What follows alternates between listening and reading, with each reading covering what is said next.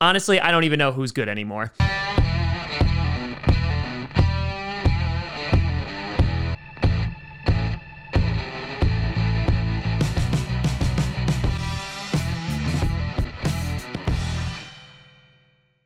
Karasi Posse Packer Nation. Welcome to another episode of Packcast, the podcast where you don't have to be a Packers fan, but it sure does help. I'm your host, Tom. Might as well just literally toss a bunch of team names in the air and whatever 10 I pick up are your top 10 because that's how unpredictable this season is. Grassi, and today we are going to be jumping in to the top 10 power rankings heading into week 12 of the NFL. And just like last week, where I really had a hard time ranking these teams, I sat down again and I got the top three. And after that, I felt like I was ranking teams too high. I felt like I was ranking teams too low. I felt like there was teams that shouldn't have been on this list. I narrowed it down from a list of about 12 to 13 teams and was like, "Okay, I think this is a solid top 10 based on who they've beaten, how they've looked over the past few weeks." But this season has been so insane and the lack of consistency that has really been prevalent the entire season makes this so incredibly difficult.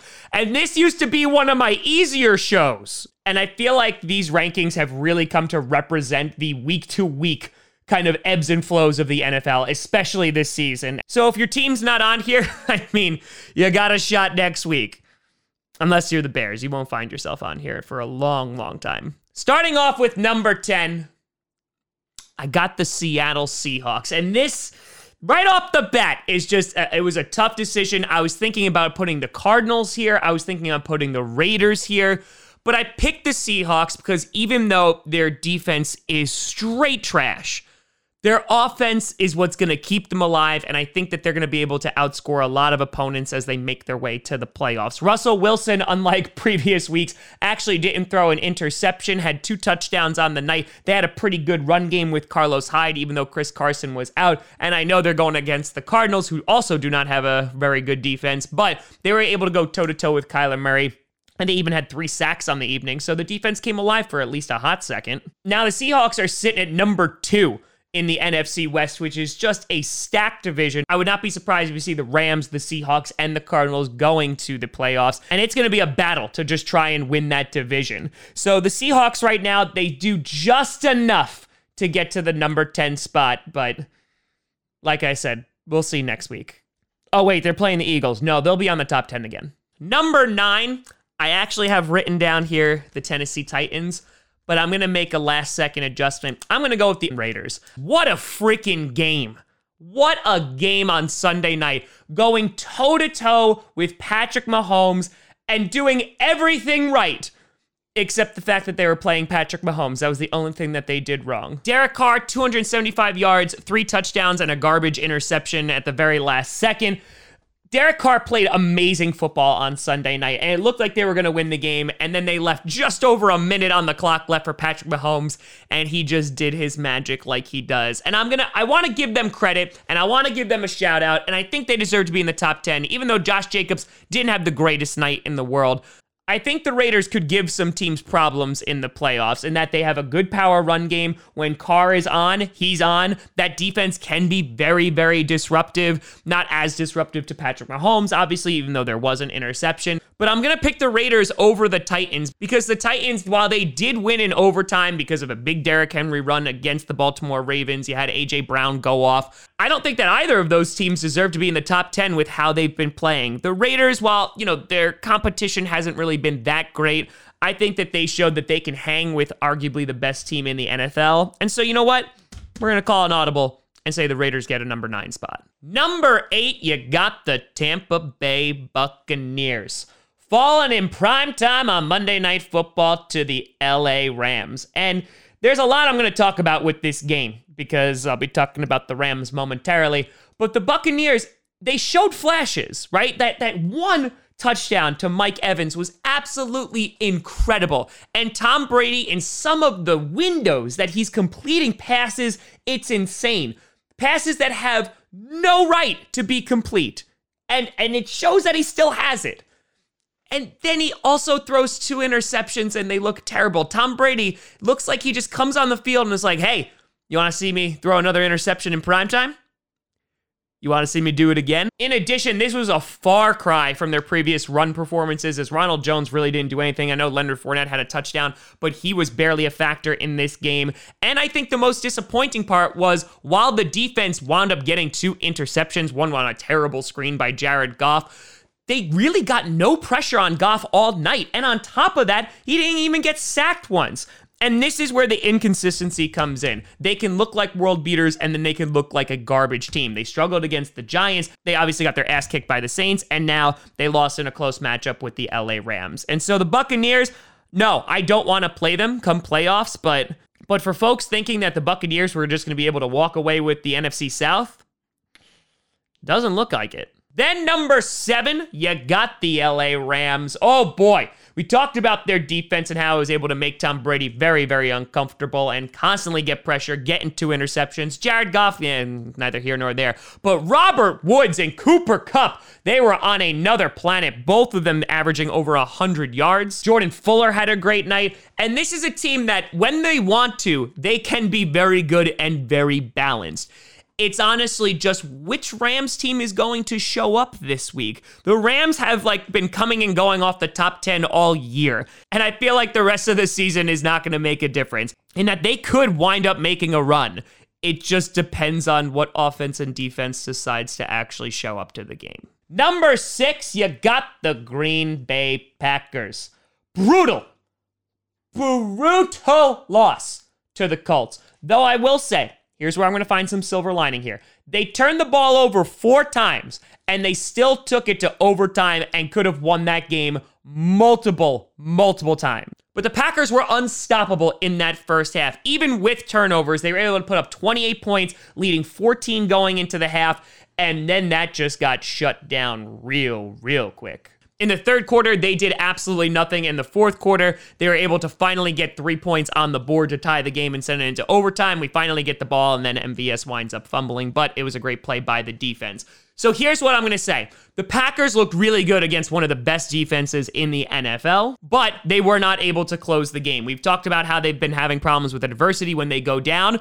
Well, here they went up by two scores and they just could not seal the game. Long sustained drives by the Colts that ended in points. Though I will say the defense definitely had its moments. This could have been a completely lopsided game with all of those turnovers, and they were able to force a couple turnovers of their own. And the Packers, man, they just got to put it together. That's what it is. Their schedule coming up is not the most difficult schedule, but this was a playoff caliber team that they faced, and they got to come away with these wins because these teams are not going to get any easier when they make the playoffs. Number five, you got the Indianapolis Colts. I know I've snubbed them for weeks, and now you got a top five spot. Are you happy?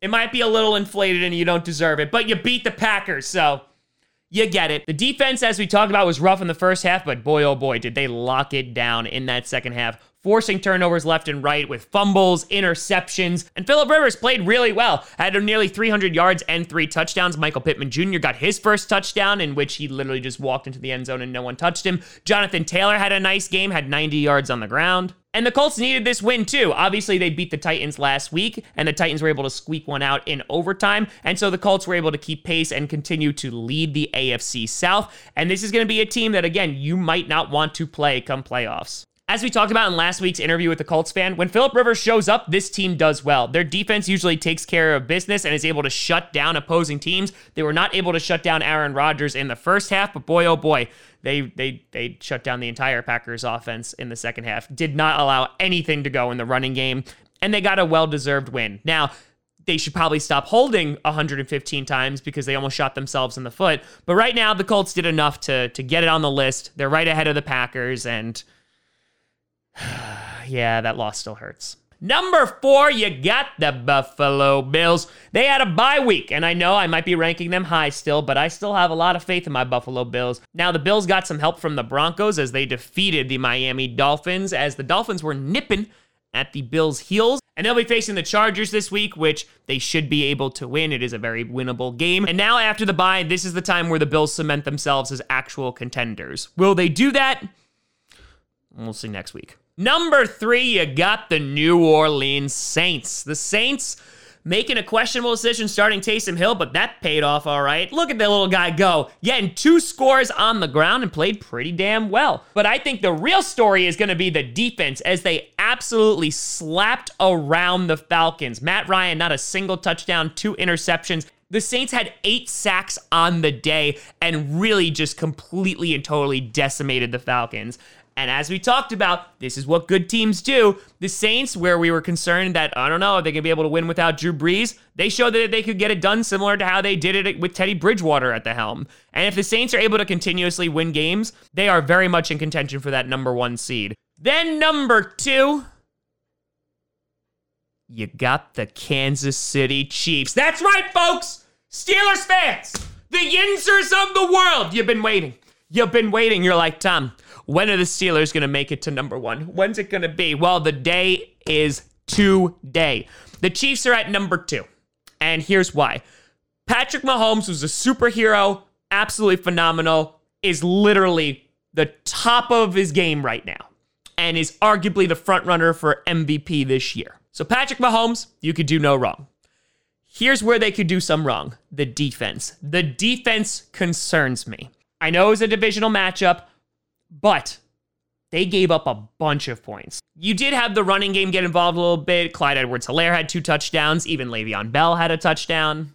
And Travis Kelce was just on another planet, over 120 yards and a touchdown. And listen, the offense is never the problem. We're never looking at Patrick Mahomes and the Kansas City Chiefs and going, oh man, if only that offense was a little bit better. No, it's the defense. Besides the garbage time interception, Derek Carr was not sacked a single time, and the defense really did not look great. And the Raiders were just able to impose their will on the Chiefs. And that's where I'm concerned. You do have these powerhouse teams that do exist in the AFC that have good offenses. And if you get a defense like the Steelers that's going to be able to shut them down, then watch out. You're going to become a one dimensional team really, really quickly. And I don't know if their defense is going to be able to keep up. And so while I might be regretting this in a couple of weeks, right now, the Chiefs are at number two, which means that finally, at number one, is your Pittsburgh Steelers domination of the Jacksonville Jaguars 27 to 3.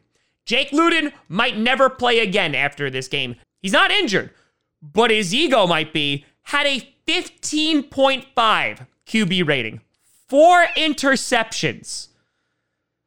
Big yikes. Diontae Johnson had over 100 yards. Roethlisberger threw it 46 times, had two touchdowns and one interception. And the Steelers are a great football team. They really are. Their defense is what should scare everybody in the AFC, and their offense can most definitely win shootouts. They just have a bunch of weapons on that offense, whether it's with the run game and you got James Conner going, or you have Diontae Johnson or Chase Claypool or Juju Smith Schuster. Ben has so many options that he can go for. And honestly, Big Ben is playing some really damn good football right now. And so I think it is well deserved that the Pittsburgh Steelers are on this list. They have the Baltimore Ravens, an important divisional game on Thanksgiving. If they're able to take care of the Ravens, well, they'll definitely look like they'll be taking care of the AFC North. But let me know what you think down in the comments below. How you feel about these rankings? Do you think that the Cardinals or the Titans or the Ravens should still be on here? Let me know what you think down in the comments below. You can always find me at TomGrassiComedy.com or at TomGrassiComedy, all social media, see down below. Check out podcasts on SoundCloud, iTunes, Google Play Music, Spotify, and of course YouTube. And a big shout and thank you to all the patrons over at patreon.com slash TomGrassiComedy and the YouTube members. But thank you so much for watching. I'm Tom Grassi. And as always, Go Pack Go.